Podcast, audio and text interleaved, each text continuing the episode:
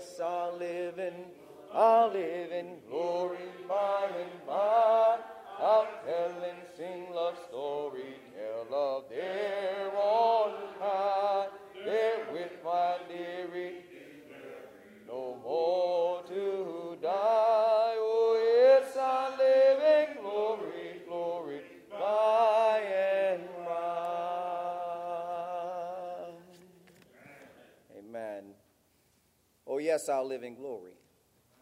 I'll live in glory by and by. I'll tell love's story. Song says, there on high. I just pray that as we live this life down here, as we diligently look towards heaven's glory, that one day we have a story to tell. The Bible says that we will stand before the judgment bar of God, 2 Corinthians 5:10, and we will give an account of the things that we've done in this body, whether it be good or whether it be evil. I pray we have a good story to tell about how we have fought the good fight, how we have kept the course, how we have finished the course, rather, we have kept the faith, and knowing that henceforth there's a crown of righteousness that the Lord, the righteous judge, will give us all in that day. Thank you, Lord. Thank you, Lord.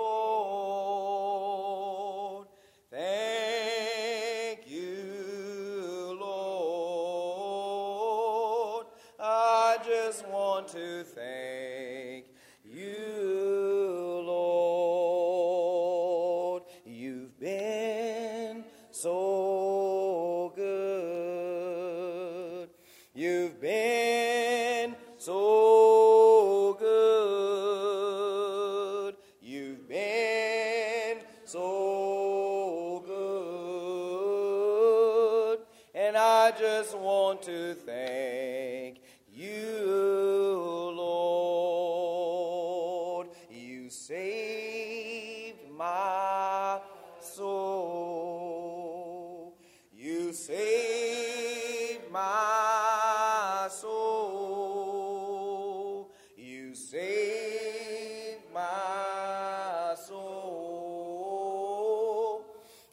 I just want to thank you, Lord. We sing thank you, Lord.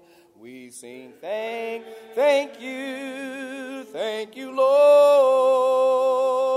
We sing thank you, Lord. And I just want to thank you, Lord. You know you've been so good. You've been so good. You've been so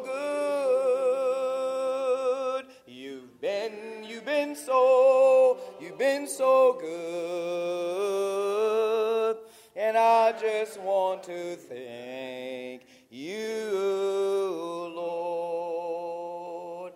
And you save my soul. You save my soul. You save my soul.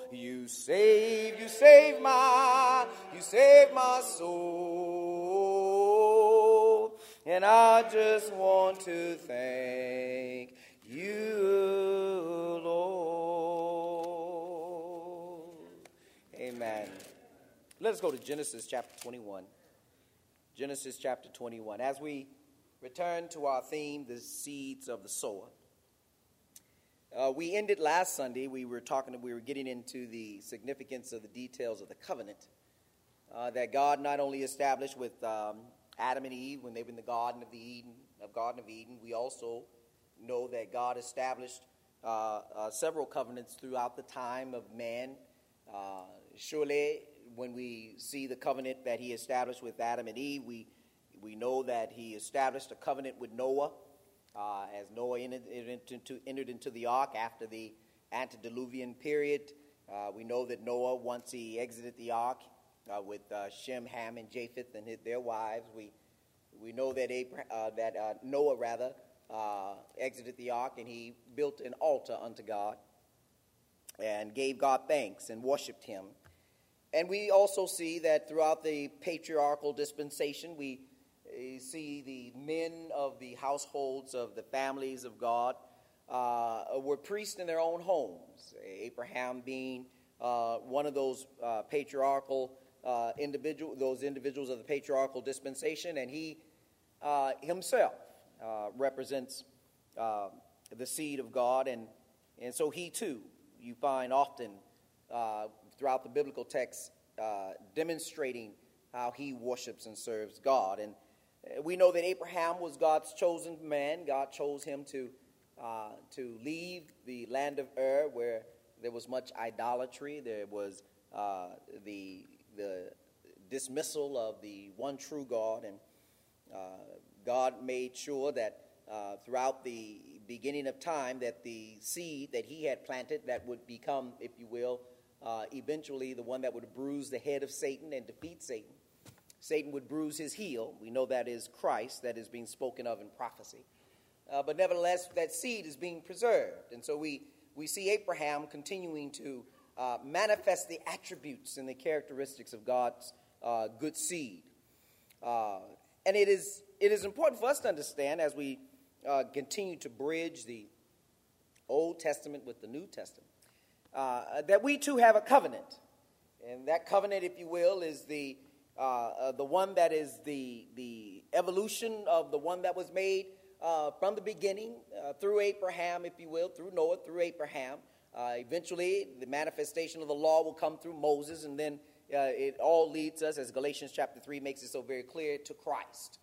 But we do see that the idea of the covenant did not begin with the concept of the offering of the animal sacrifices, which is so prevalent under the Mosaic dispensation. It really was based on people adhering to the truth of God's word. And that truth of God's word is the seed, as Luke records, if you will, so eloquently in the gospel according to Luke, that the seed is the word of God. And so that is what God always, if you will, had perpetuated even from the very beginning, that man had faith in God's word. Amen. These other things became a manifestation of the faith that was within. Amen. The fact that Adam and Eve would constrain themselves from eating of the tree that was in the midst of the garden was simply a manifestation of their faith in the word that God gave them. And the word that God gave them was that thou shalt not eat of, thou can eat of every tree of the garden except for the one that is in the midst of the garden. And so they would constrain themselves from doing that. And so that behavior wasn't the beginning point. The beginning point was the seed of God's word being given, mankind receiving that seed, amen, allowing it to germinate in their spiritual heart, and then manifesting that fruit of that seed by constraining themselves from doing that which was against God. Now we know that when Adam and Eve, when they strayed away from God's word, they broke his word, they broke his law, they broke his covenant, and God had promises in that covenant. God said, if thou eat of the tree that is in the midst of the garden, he said, thou shalt surely die. That's a promise. That's a promise. And when they ate of the tree that was in the midst of the garden, God allowed them, if you will, to die spiritually. Amen. And so God kept his promise. And so every covenant has promises. Every covenant has promises. Noah's covenant had promise. When Noah was instructed by God to build the ark and to make it out of gopher wood, and he told him how high to build it, how many floors to put in it, how to pitch it inward and outward with tent, how many windows to put at the top, and how many doors to put in the side, and so on and so forth. God, if you will, had promised that if Noah obeyed his voice, that Noah and his family would be saved. And God fulfilled his promise. Noah and his family, the other 7 souls, 8 in total, when they entered into that ark, God closed the door, and they were able, if you will, to ride out the storms of God's, if you will, destruction of the world during the antediluvian period, during the time of the flood. After the flood, after the antediluvian period, we find ourselves, now mankind, still in a covenant relationship with God. And there is an overarching covenant that I won't speak to this morning, but I'll give it to you for your further consideration later on in your own studies. Remember, there's something about God's word that we always have to remember. And that is, without God, there is no man. Amen. Remember in Acts chapter 17, when God said through the writings of Luke, as he recorded Acts 17 and Paul's adventures in Athens, he said something very powerful that sometimes I think we quote it, and it has substance to it, but we sometimes don't glean from it the overarching principle that God has placed before us in that text. In Acts 17, when God says, "For it is in God that we live, that we move, and that we have our very being," God has let us know, amen, that's the overarching covenant of God. Without God, there is no living. There is no having, amen, our very being. It is in God that we have these things. And the wonderful thing about that is it doesn't matter whether or not you are good or you're wicked. It is in God that we live, that we move, and that we have our very being. God is the creation of all things. Romans chapter 1, Genesis chapter 1. God helps us understand that that is the overarching covenant, and when we begin to come into an understanding of that principle that we live in God, that we move in God, that we have our very being in God. It is God's hope that man will turn back to Him and out of the world, from the world, but turn back to Him. That's why 1 John chapter 2 and verse number 15 says, "Love not the world, neither the things that are in the world, for all that is in the world is the lust of the eye and the pride of life." But God made it very clear. He says, "Look, when they asked Jesus, what is the first and greatest commandment?" Jesus said, "Thou shalt love the Lord thy God with all thy heart, with all thy soul, with all thy mind, with all thy strength." It is because it's in God that we live, that we move, and that we have our very being. That is the overarching covenant that God has had with us. And when we turn back to God, God says, if you do these things, Matthew chapter 5, remember the wonderful passage of the Beatitudes. When one turns back to God, God has blessings for us. God has blessings for us when you turn back to God. I remember in the Old Testament, God said when the people were going through the famine of the land and they couldn't figure out why there was a famine in the land, the primary idea in Hosea was that there was famine because of the lack of knowledge of God. But God made it very clear throughout not only Hosea's book, but throughout the other prophet's book. He says something very powerful. He says, if my people who are called by my name, amen, would turn to me, God says, I will pour out a blessing from heaven that they cannot receive. Amen. God just wants his people to return back to him. Amen. He wants his creation to turn back to him. Because truly, he is, as Romans says, he is our creator and we are the created. Every covenant has promises. But when we don't understand those promises, when we don't have a comprehension of those promises, we can become insecure with who we are as people, as God's creation. And you know how that plays out in the Old Testament? Idolatry. When you don't know who you are, you don't know whose you are, you find something that helps you feel comfortable. And what they did was, God said, they turned to idolatry. They created their own God. They created their own image of what they wanted. They wanted to make their own agreement with that God. They established their own relationship with that God, with that idolatry, because they turned away from the covenant of promise. They turned away from the one true God. Abraham represents this transition. Not only a transition, but a transformation. Because God began to tell Abraham who he is and what he represents. Remember last Sunday we talked about in Genesis chapter 17 when God said to Abraham, he said, no longer will your name be called Abram, but it'll be called Abraham. No longer will your name be called Sarai, but it'll be called Sarah. Let me tell you something. When you get into a relationship with God, God first of all begins to tell you who you really are. Come out of the delusion of the world. And let me show you who you really are. Amen. And I wish I had time today, but I'm not. I'm just going to drop this off for our younger people, amen, who are still, if you will, addressing the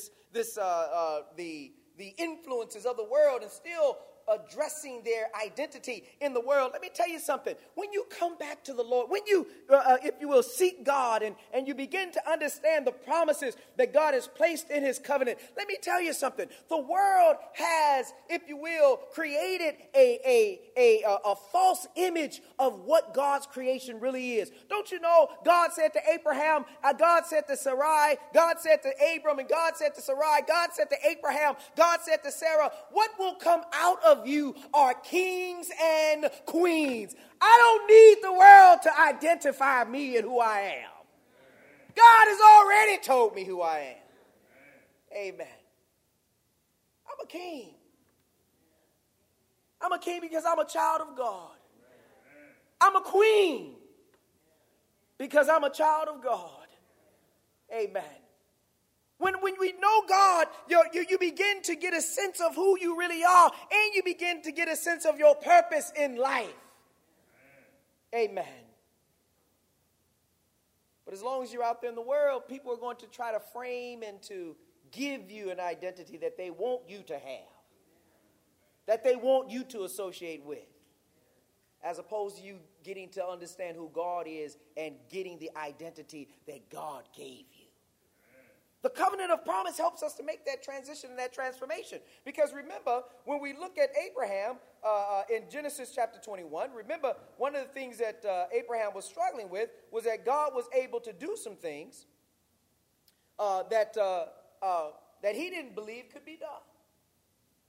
He didn't believe that God was going to give him a child. Amen. He didn't believe that God was going to bless him and Sarai with a seed in their old age. But God made it very clear that what may be impossible with man is never impossible with the Lord. Amen. And the reason why this is so important is because we need to understand that all of us have come out of the world. All of us have come out of the world, and in the world we were chasers of idolatry. You might as well say amen when you can. We were chasers of idolatry.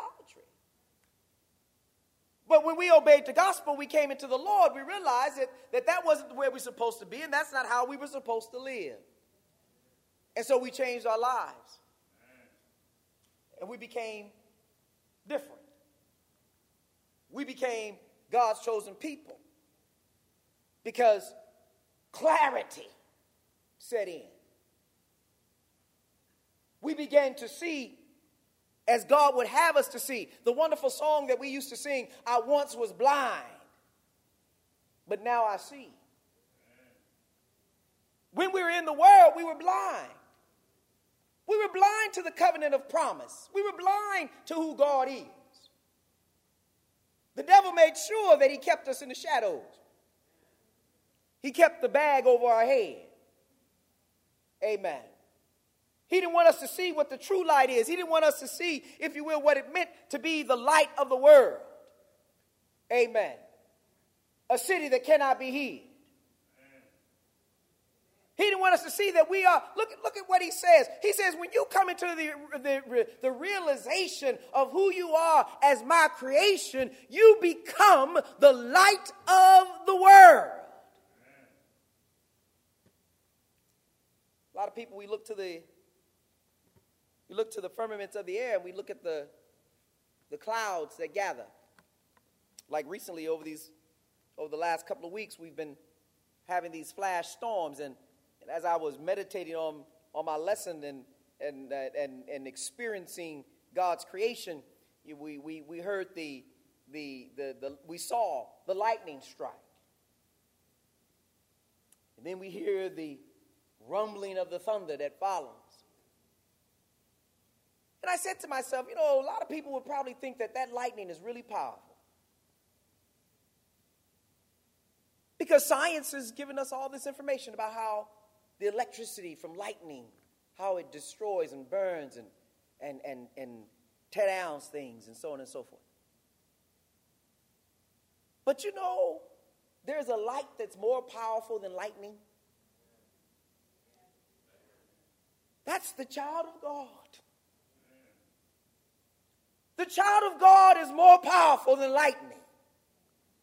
Because, see, lightning may be able to destroy material objects,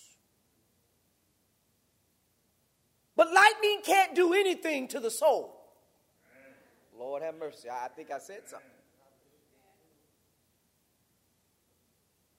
When God says that we are the children of the covenant, when we get clarity to who we are, you get a strength, a spiritual strength that helps you to understand that your purpose of here and being here in this time side of life is not about the material things that you may be able to possess and the things that you may be able to gather. It is about how many souls you can influence,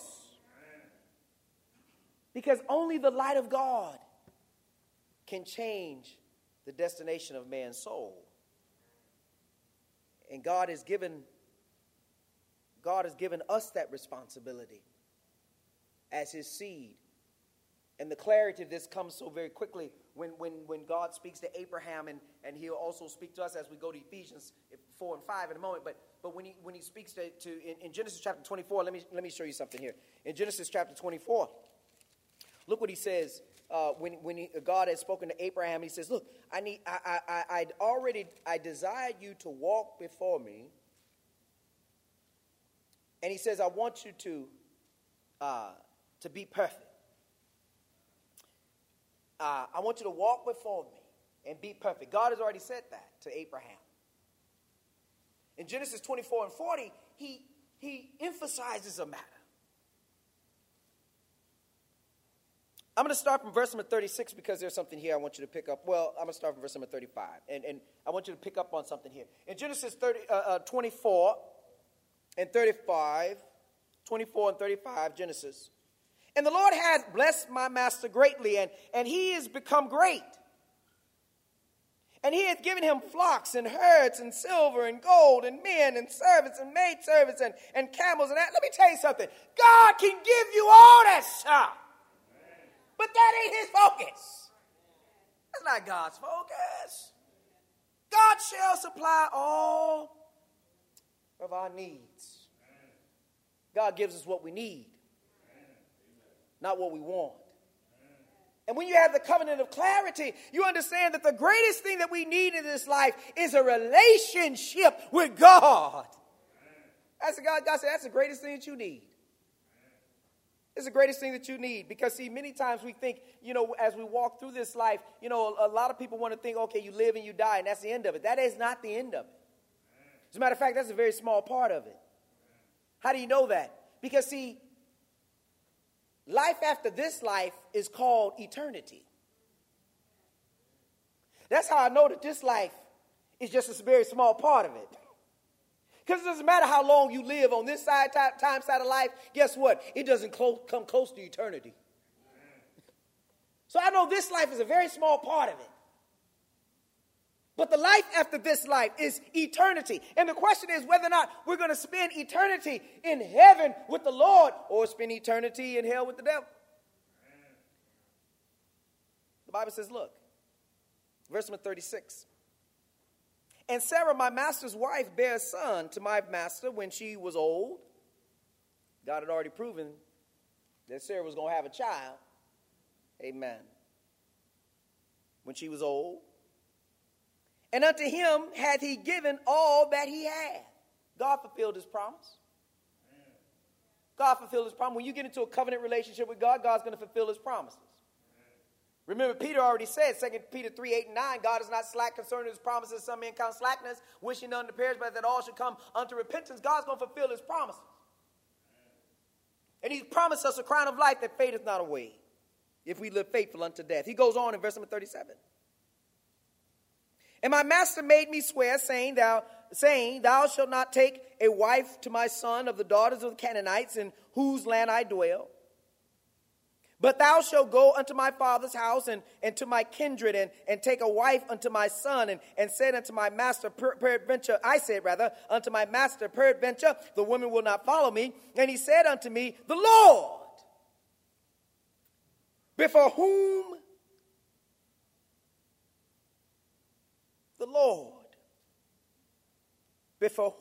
I walk, will send an angel with thee, and prosper thy way. And thou shalt take a wife for my son of my kindred and of my father's house. The Lord, before whom I walk. Abraham has declared his position. It is before the Lord that I walk.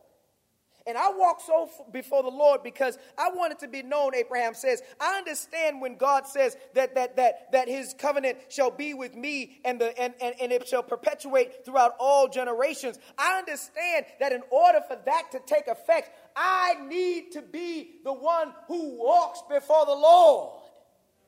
For those who come after me will see the blessing of the relationship that the Lord has enabled us to have with him. He will bless you. He will bless me. The angels of the Lord watches over us.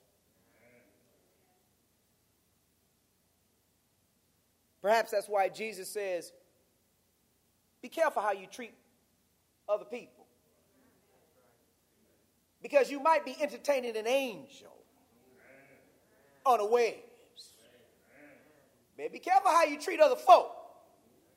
Amen. Now, it ain't your business about whether or not it is an angel or not, because God says you don't walk by sight, you walk by faith. But God said, look, I am still a present God.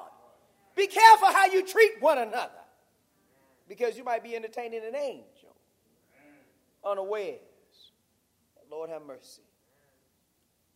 I wish I had time to deal with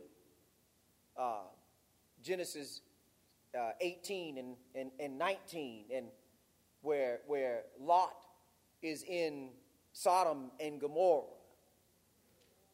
and Lot doesn't know that the Lord is getting ready to destroy some stuff. But Lot sees 3 men coming into the city. And knowing the condition of the city, Lot tells them, turn into my house. He doesn't know who they are. He doesn't know that these men are angels of the Lord. He doesn't know. But Lot understands that when wickedness is about, somebody has to do what's right. The child of God, in the midst of wickedness, the child of God becomes the light. Lord have mercy. Turn into my house. Don't wander in the street. It ain't safe in the street. Young people, turn into the house. It ain't safe in the street. I wish somebody would have had a strong influence on me when I was younger to keep me out of the street. Lord have mercy. I start talking about that, I'll be here all day. But Lot said, turn into the street. And do you know the blessing of this whole matter? God sent angels into the city. Lot didn't know who they were. But he was willing to entertain these individuals in order that they might be saved and not consumed by the wickedness in the street. Lord have mercy. Be careful who you entertain. Be careful how you treat people, because you might be entertaining an angel unawares. And when Lot entertained these angels, look what happens. Abraham had already, the child of God, Abraham, had already negotiated, in a sense, with the Lord. Because God told Abraham, I'm going to go and I'm going to see whether or not what I'm hearing is actually taking place in Sodom and Gomorrah. I'm going to go down there and I'm going to see what's happening down there in Sodom and Gomorrah. And I'm going to see what's happening. But Abraham said, my blood is in Sodom and Gomorrah. Lot's in Sodom. And so he didn't say that specifically to the Lord, but the Lord knew who he was talking about. Peradventure, if you find 10 souls, will you destroy the city? If I find 10, I won't destroy the city. Now, now you have to understand, God is not slack concerning his promises, because 10 folk didn't leave the city. Oh, Lord, have mercy. Now, remember, if he had found 10, then God was bound not to destroy the city. That was the agreement.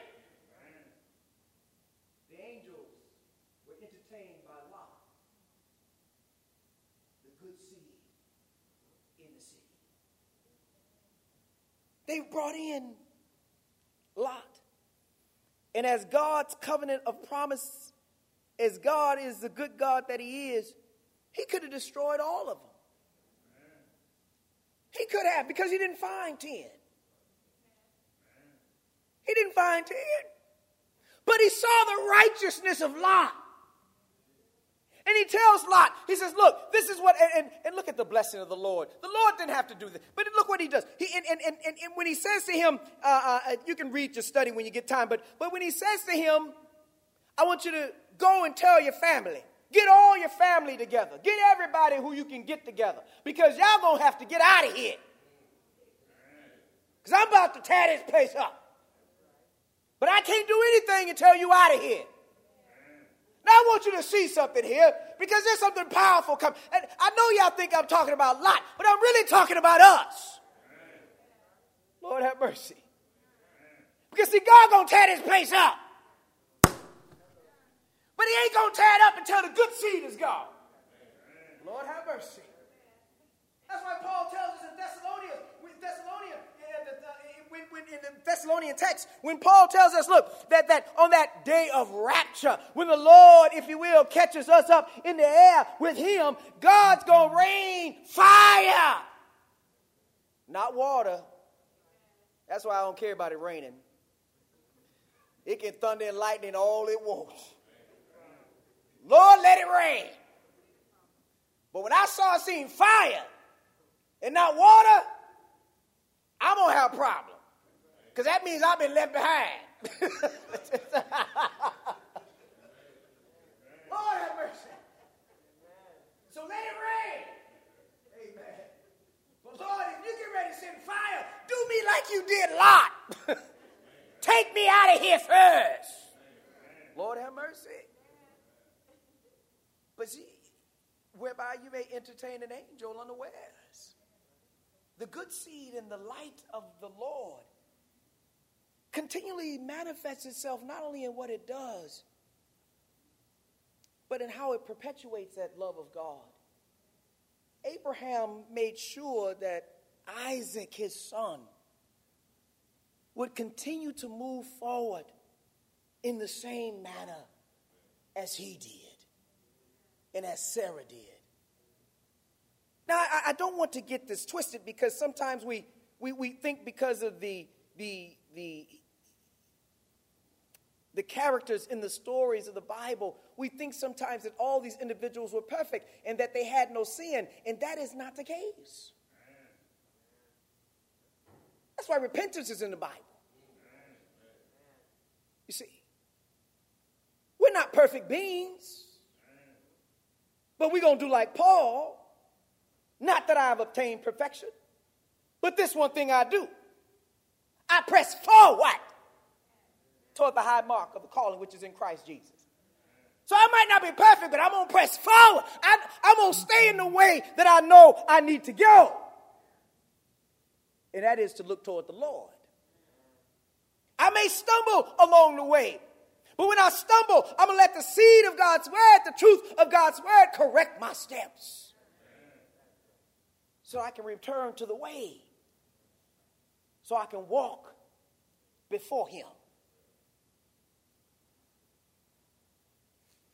Abraham tells his servant, I want you to go find a wife for my son, and I want you to make sure that you take this wife from among God's people, and I want you to make me a promise that you will do such a thing, because, see, I walk before the Lord.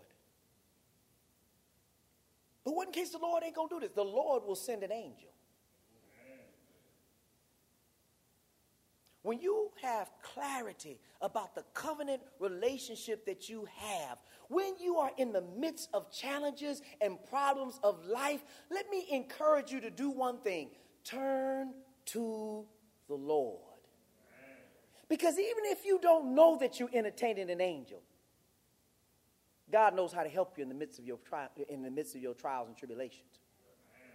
God will send an angel. It's a strange thing how we get through so many things, and help comes from places that you could never imagine them coming from, but yet it comes. And then you sit back and you say, well, where did this come from? I didn't see this coming. It ain't supposed to be you seeing it coming. Because God knows who to send. Amen. To help in the time of trouble. God knows who to send. When it came that time to fight the devil, God sent Michael. Let me tell you something. You understand? All the angels and divine beings in heaven, God sent Michael. God sends Gabriel. God knows who to send. God knows who to send. Angels have been here before. They know the way back and forth. Lord have mercy. They entertain an angel unawares. And the blessing of this, as I transition back to Genesis 21, the blessing of this is that the angels were the ones that saved Lot's life. The covenant of promise. When we're seeking to be God's people and to do what God has asked us to do, and we strive to walk worthy before God, God knows how to save us. And he can save us in the midst of all of this, because sometimes you get discouraged. How can the Lord, with all this going on, how can the Lord say? Let me tell you something. God knows how to save and to separate the chaff from the wheat. God knows those that are his. So I don't worry about all the trials and tribulations. What I focus on is getting through them. Because I know God knows how to save us. Let me make a quick transition here as we go back to Genesis 21, and then I'm going to go to Ephesians quickly here. But in Genesis 21,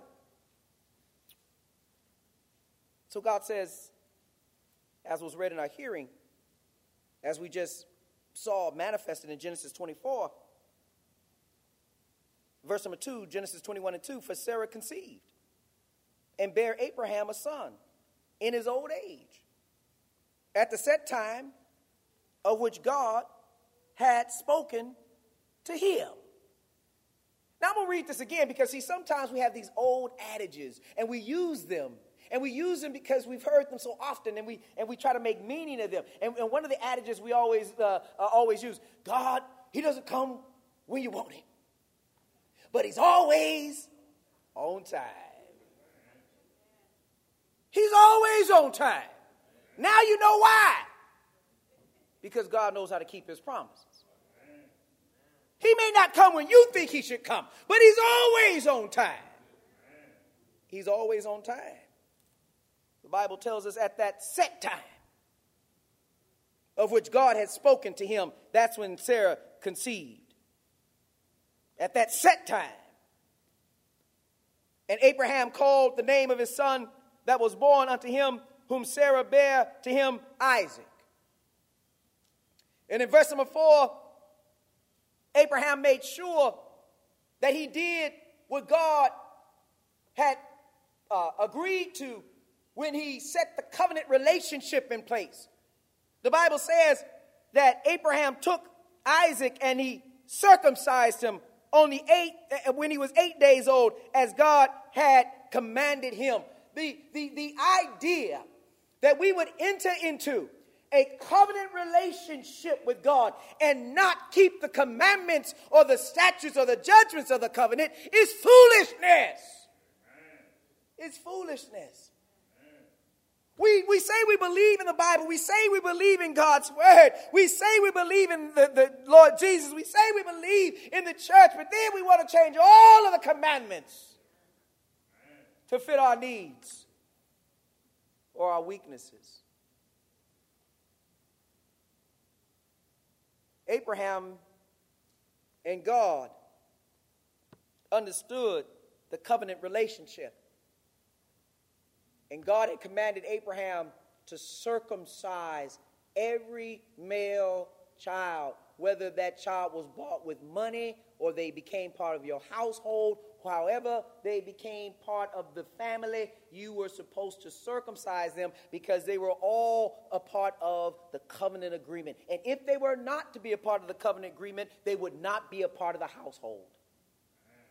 Now, why is that so powerful? Because we make arguments that people really don't understand about the water grave of baptism because we don't understand the covenant of promise. We even think baptism is some type of, maybe the Church of Christ is somebody who just has an affinity with water. Let me tell you something. My affinity with water is a hot bath with bubbles in it. Amen. Baptism isn't about the flesh. It's about the spirit. It is about the covenant relationship that the Church of Christ has with the family of God. And just like Abraham was commanded by God to circumcise, we are commanded by God to baptize for the remission of sin. Yeah, well, you don't really have to do that. Well, who told you that? Because the covenant of promise says, he that believeth and is baptized shall be saved. Amen. And he that believeth not shall be damned. That's what the covenant relationship says. So who are we to say, oh no, you don't have to do that. That's not necessary. The Bible says, the Bible teaches us in Hebrews chapter 10, and the Bible also teaches us in Acts chapter 20, and it teaches us in many different places where we come together in Acts chapter 2 upon the first day of the week, and we worship God upon the first day of the week. Who are we to say that we don't? When the covenant relationship says that we do. And it is a command. Upon the first day of the week, when the disciples came together to break bread, Paul preached until midnight. Are you with me this morning? I'm trying to get us to understand the covenant of promise. The covenant of promise is connected to obedience. And obedience is connected to faith. You can't Abraham by faith, Abraham. All right, Ephesians chapter 4. I'm running out of time. Boy, that clock. My watch is running fast. Let me show you two things. First of all, let's go to Ephesians chapter 5. I got to get to the point about the light, and we are the children of the light. And then I'm gonna show you about this covenant of promise in Hebrews. So Ephesians chapter 5, look what he says. Now Ephesians 4 says walk worthy. So you've gotten that connection. But why walk worthy? You see, why walk worthy? Ephesians 4 says, brethren, I beseech you, therefore, as if you will, that you walk worthy of this vocation wherein ye have been called. But why? Why walk worthy? God gives it. Paul writes in Ephesians 4, he gives us all the principles of our relationship with God. How God sent messengers here. How God left leadership roles. And those leadership roles have to guide us into the head and bring us unto Christ. But why walk worthy? Why? See, that's Ephesians chapter 5. Because, see, we're all in the midst of this madness. Just like Lot was in the midst of the madness. Just like Abraham was in the midst of idolatry. And Lot was in the midst of Sodom and Gomorrah. We're in the midst of what we're into in the world. We're in the midst of it. We're in the middle of this stuff.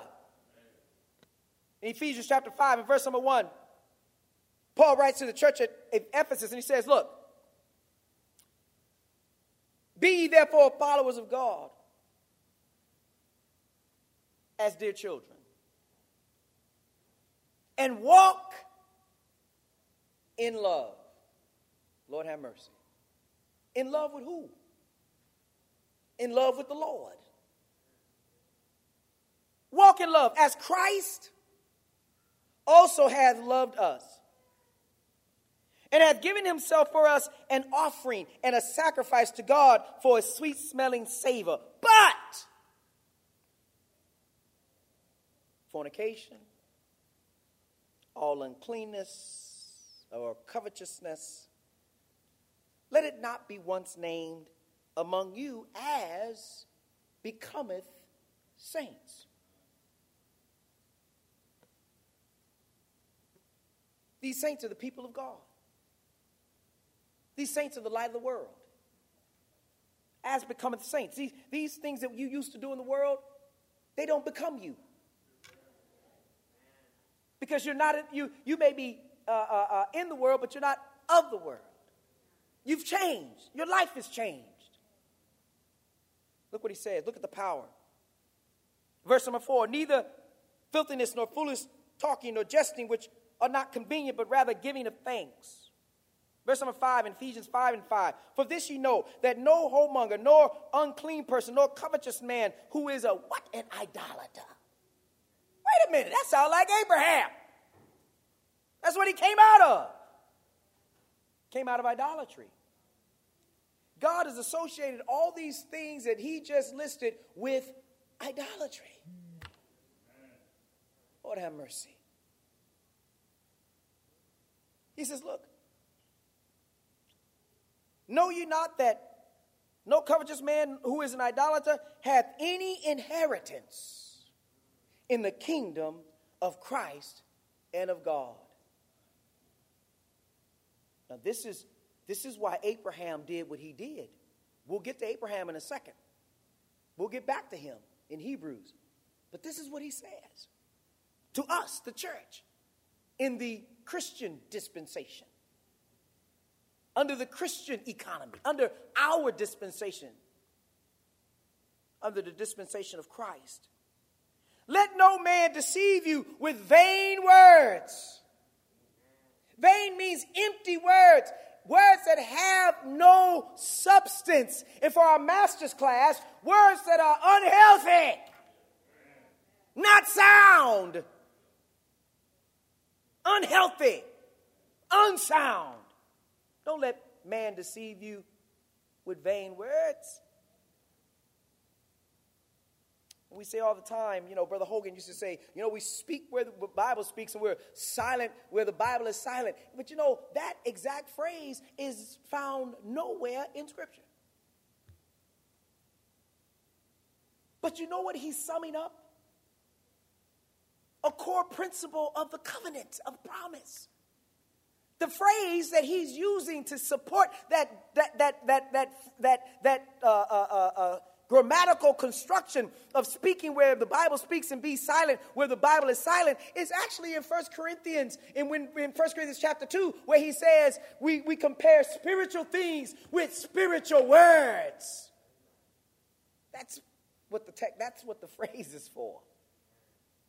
And so when people talk about things that are spiritual, when they talk about the covenant relationship, when they talk about man has this type of relationship with God, the first thing you should do is, show me. Because until you show me, that's just words coming out your mouth. And back in the day, we used to say people can talk out the both sides of their necks. I never understood all that meant. But so you got to show. Otherwise, it's empty. If it's not part of the covenant of promise, then it's hard for me to receive what you're saying. That's what people should be looking for. Because if you want the relationship that God wants man to have, then we got to come back to the covenant that has promises.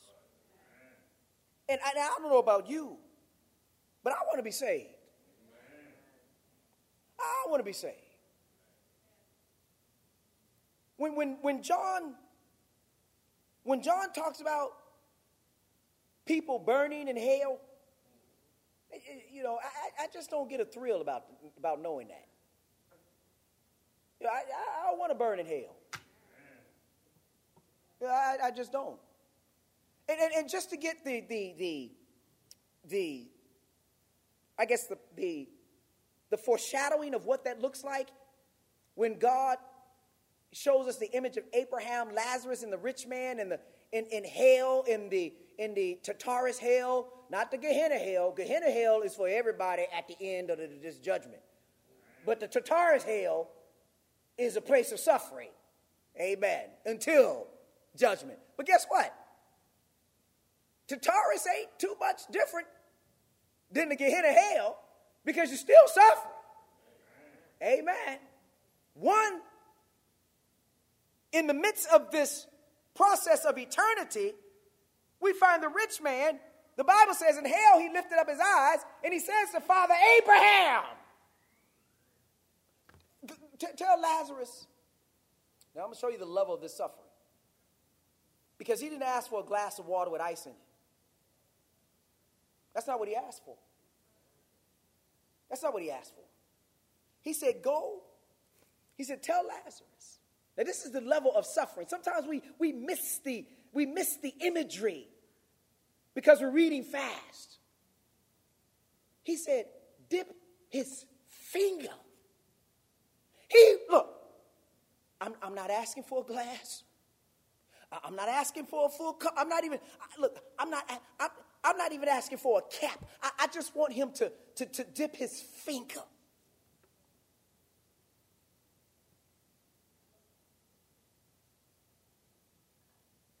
That's all he was asking for. That should show you or give you the impression of a level of suffering that you don't want to even think about.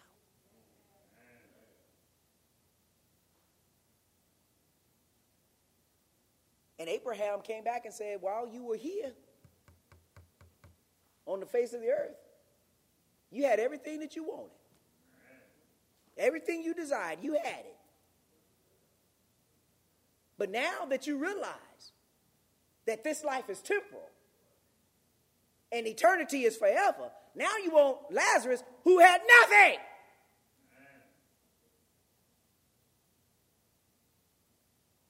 You want Lazarus to take up his time of peace to go dip his finger in a pool of water because you're suffering down there. Let me tell you something. That imagery right there is encouragement enough to know that I'm going to follow after God's covenants of promise, because I don't want to go there. I don't want to go there. But let me come back to Ephesians 5. So he says that no man should inherit, who is an idolater will inherit the kingdom of Christ and of God. In verse number 6, let no man deceive you with vain words, for because of these things cometh the wrath of God upon the children of disobedience. Of disobedience. This is the imagery of what the devil did in Ephesians chapter 2. We were once children of disobedience, walking after principalities and the powers of the air. Yes, we hung out with the devil. Amen. I would say something else, but I might get myself in trouble. Some meat you're not ready for. Verse number 7 says, "Be not ye therefore partakers with them." With who? With the devil. "Be not ye therefore partakers with them. For ye were sometimes," and this is the power of it, "you were sometimes darkness." That meant that you had no association with the light, no relationship with the light, probably no concept of the light, no conscious realization of what the light is or what you could even become. But then he says, look, you were sometimes darkness. And I love this because he sometimes means that there's a chance. There's a chance. There's a chance. There's a chance for each and every one of us to be saved. There's a chance. There's a chance. For ye were sometimes darkness, but now are ye light in the Lord. Look at the power of light. Somebody thinks that lightning is powerful. No. It may have material power, but it has no spiritual power. Because God has given that power to the child of God. And he says that the child of God is light in the Lord. And look what he says. Walk as children of light.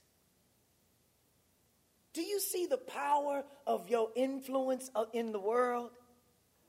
When you know who you are and you're walking before God and people are witnessing your life and they're seeing how even through the midst of struggle, you still hold on to your faith in God. And then God, if you will, somehow you come out of your struggles and you continue to walk, if you will, in the Lord. So whether even when you're in the valley of your struggles, you're walking with the Lord. When you're on the top of the mountain of your struggles, you're walking with the Lord. This is because you are a child of the light.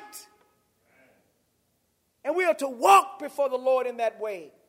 And when the world sees us, somebody, maybe not everybody, but somebody is going to ask the question. How is it that you can continue to do the things that you do in the midst of all that we are dealing with? And your response is, because I'm a child of the light.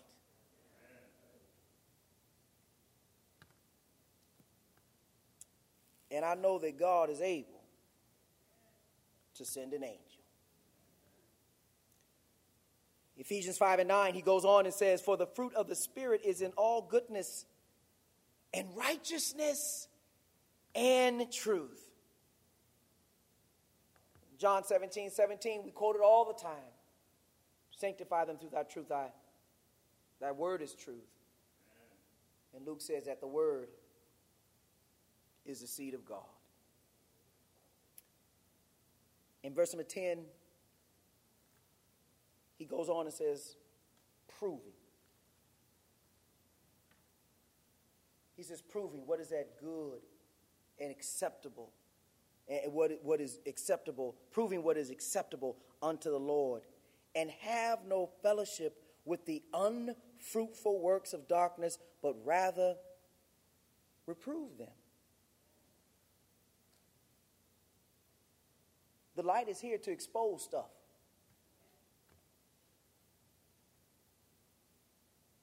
Light purifies things. Light is able to separate the unclean elements of a material from the clean elements of a material.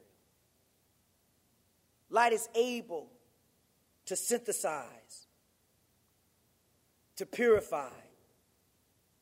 Light is able to clarify. And when you understand that the covenant of God's word came from the light of what we are a part of which we are a part of, we now become a walking epistle that purifies the consciousness of mankind. Because let me tell you something. You can reject what God has to present, but you can reject it, but you rejecting it doesn't mean that you're not going to be judged by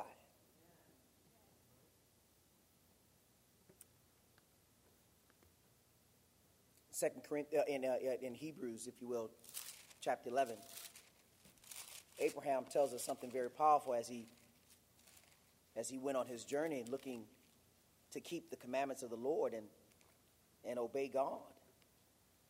Paul writes about Abraham and he follows Abraham with a story. He precedes the story of Abraham with Noah, and you know I I have mentioned Enoch before, and how Enoch was translated and was found not. And prior to Enoch, we find Abel, the faith of Abel. And so we see all of these covenants that God had established, and how man, through the different dispensations of time and their generations, would hold on to God's covenant. But for the moment, if you will, in Hebrews chapter 11, I'm going to drop down to verse number 8. But when you get time, read all of verse 11. But in verse number 8, I want you to see here what Abraham is recounting, that Paul is recounting concerning Abraham. Hebrews 11:8 says, "By faith,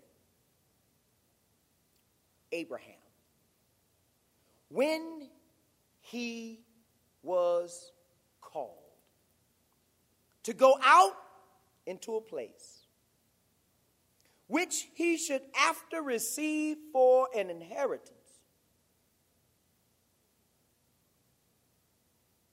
obeyed and went out, not knowing whether he went." Now, the power of this is, Abraham did this by faith. God didn't have to show him anything, but he did this by faith. And so we as children of God, when God speaks to us through his word, God expects us to respond by faith. When we say Romans 10:17 now, perhaps that would have more meaning for you. When we say, "So then faith cometh by hearing, and hearing by the word of God." Because when God spoke to Abraham, Abraham moved by faith. When God spoke to Noah, Noah moved by faith. When God spoke to Enoch, Enoch moved by faith. When God spoke to Abel, Abel moved by faith. When the word of God comes to us through the covenant of the promise, which is God's word, we need to respond with faith. With faith. I don't know all the brother. I just don't know, Brother Cooper, all I need to know about the church. God didn't ask you to know all that you need to know about the church. And guess what? None of us in here know all we need to know about the church. And some of us have been here quite a while. Amen. I ain't going to start pointing no fingers. We still have a vanity with our age. Abraham was old and didn't have a problem being called old. Amen. And Sarah was 127. When she passed, she didn't have a problem being called old either. Now we get to our 50s and I'm old. I'm going to leave that alone. God has given us Abraham as an example to show us that our faith is not based on everything we need to know. It's the beginning of a journey to get to know. We don't know all that we need to know about God, but every day that we live by faith, by the covenant of promises, by the covenant of promise, we're getting to know God a little bit better. That's why Paul says, "Not that I've obtained perfection, but this one thing I do, I press forward." I press forward. That's why Paul says at the end of his life, "I know," Paul says, "in whom I have believed. And I know he's able to keep that which I've committed unto him against that day." And that's why Paul can say, I fought a good fight. I finished my course. I kept the faith. Paul didn't say he knew everything he needed to know about God, but he knew what God revealed unto him to know, and that which was revealed unto him to know, he shared it with us. Abraham said he knew that he was going to receive an inheritance because God had made a promise that he would receive an inheritance. And God has made a promise to the church, to the children of the light, that we will receive an inheritance. And that inheritance will be based on the consequences of the choices that we make. You can read Jeremiah 26:4 when you get time, but I'm going to close in this text. Go to Romans chapter 8. I'm going to close in this text.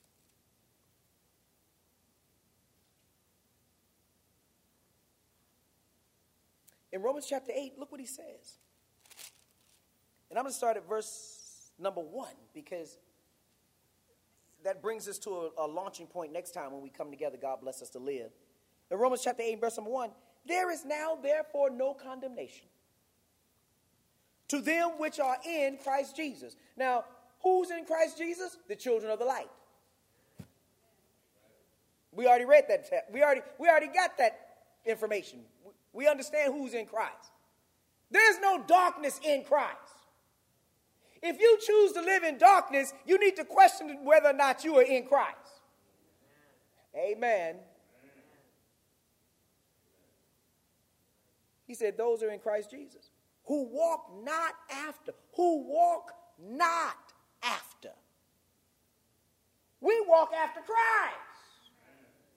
We walk worthy of this vocation wherein we have been called. Abraham says, I walk before the Lord. He says, who walk not after the flesh, but after the Spirit. But after the Spirit. For the law of the Spirit of life in Christ Jesus hath made me free from the law of sin and death. For the wages of sin is death.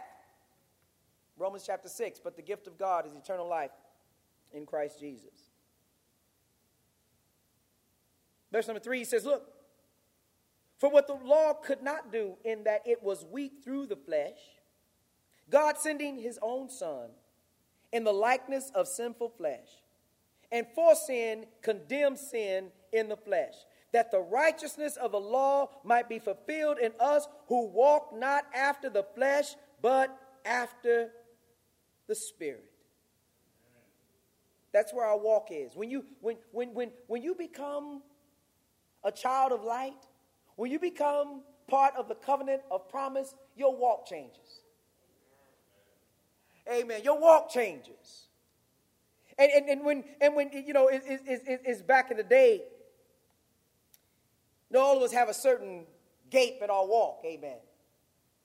Lord have mercy. Your walk changes. Lord have mercy. You don't drag your foot like you know. Your walk changes. Amen. You know, you don't have to walk leaning to the side, you know. Your walk changes when you become a child of God. Y'all know what I'm talking about. Don't try to act like y'all don't know. Your walk changes.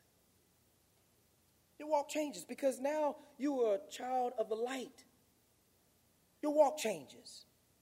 And your walk is changing because you know that there's a promise that has been, if you will, placed before you that you can inherit if you walk as children of God. And so Paul says in Romans chapter 8, and I'm going to drop down very quickly here. I have to leave this text and I'm done. Look what he says. Drop down to verse number 14. Verse number 12. Went down too far. Verse number 12. Look what he says. Therefore, brethren, we are debtors not to the flesh to live after the flesh. But if you live after the flesh, ye shall die. But if you live through the Spirit, wait a minute, we walk after the Spirit, so we're going to live. If we walk after the Spirit, walk after the covenant of promise. But if through the Spirit do mortify the deeds of the body. See, your walk changes. Mortify means to put to death.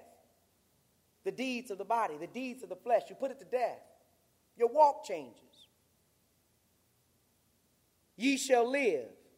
Verse number 14. For as many as are led by the Spirit of God, they are the sons of God. For ye have not received the spirit of bondage again to fear, but ye have received the spirit of adoption, whereby we cry, Abba, Father, Father, Father. The Spirit itself now bears witness of something. And this is where I'm closed. The Spirit bears witness with our spirit that we are the children of God. The Spirit bears witness with our spirit that we are children of God. And if children of the light, if heirs of the covenant of promise, he says this makes us because we are light in the Lord. We are light in Christ Jesus. If children, then heirs, heirs of God, and joint heirs with Christ, if so be that we suffer with him, that we may be also glorified together. Covenant of promise. Abraham started this whole thing. Paul tells us in the Galatians text that it was because of Abraham and his giving of his only son. His only son. Remember, this is before Moses. Abraham gave his only son.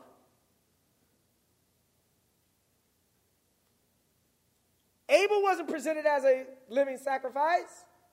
Enoch wasn't presented as a living sacrifice. Noah wasn't presented as a living sacrifice. But Abraham took his only son, Isaac, in whom the seed dwelled. Because remember, God had promised Abraham that it was in his seed that all the world would be blessed.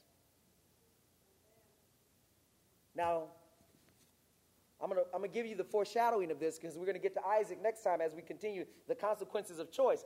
Do you not know if Abraham had not given Isaac or presented Isaac as a sacrifice, there was gonna be some challenges?